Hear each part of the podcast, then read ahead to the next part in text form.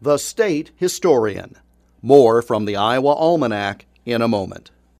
Locally led, locally relevant, locally driven. Mark your calendars for this February and join the Iowa Soybean Association at an Innovation to Profit meeting in your area. With meetings in Storm Lake, Waterloo, Fairfield, and Lewis, it's an opportunity to engage with fellow farmers and learn about research opportunities to boost your profitability, productivity, and sustainability. A new year brings new opportunities. Take advantage of them today by registering at iasoybeans.com. This message brought to you by the Iowa Soybean Association, funded by the Soybean Checkoff and the United Soybean Board.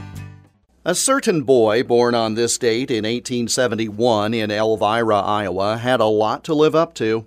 He was given the grand name Benjamin Franklin Shambaugh, but he himself became a historic figure in Iowa.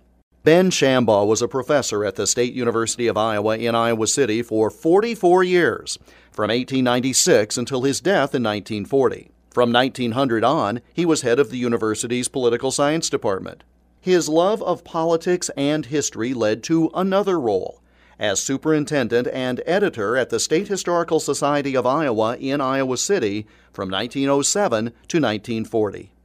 During his leadership, the Iowa Political Science program came of age, producing scholarly research and articles, many focusing on local government in Iowa.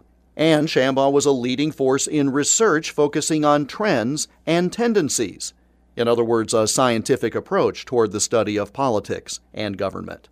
Benjamin Shambaugh and his wife Bertha were well known on campus for their generosity and hospitality. They bequeathed their spacious home on Clinton Street to the university, and it has since been home to the Honors Center, the International Center, and currently the International Writing Program. There has been a Shambaugh Auditorium on campus, a University Shambaugh Lecture Series, and the author of the most significant book published each year on Iowa history receives the coveted Benjamin F. Shambaugh Award. That's consistent with his vision that historians should apply their knowledge outside the academic community in pursuit of the greater public good.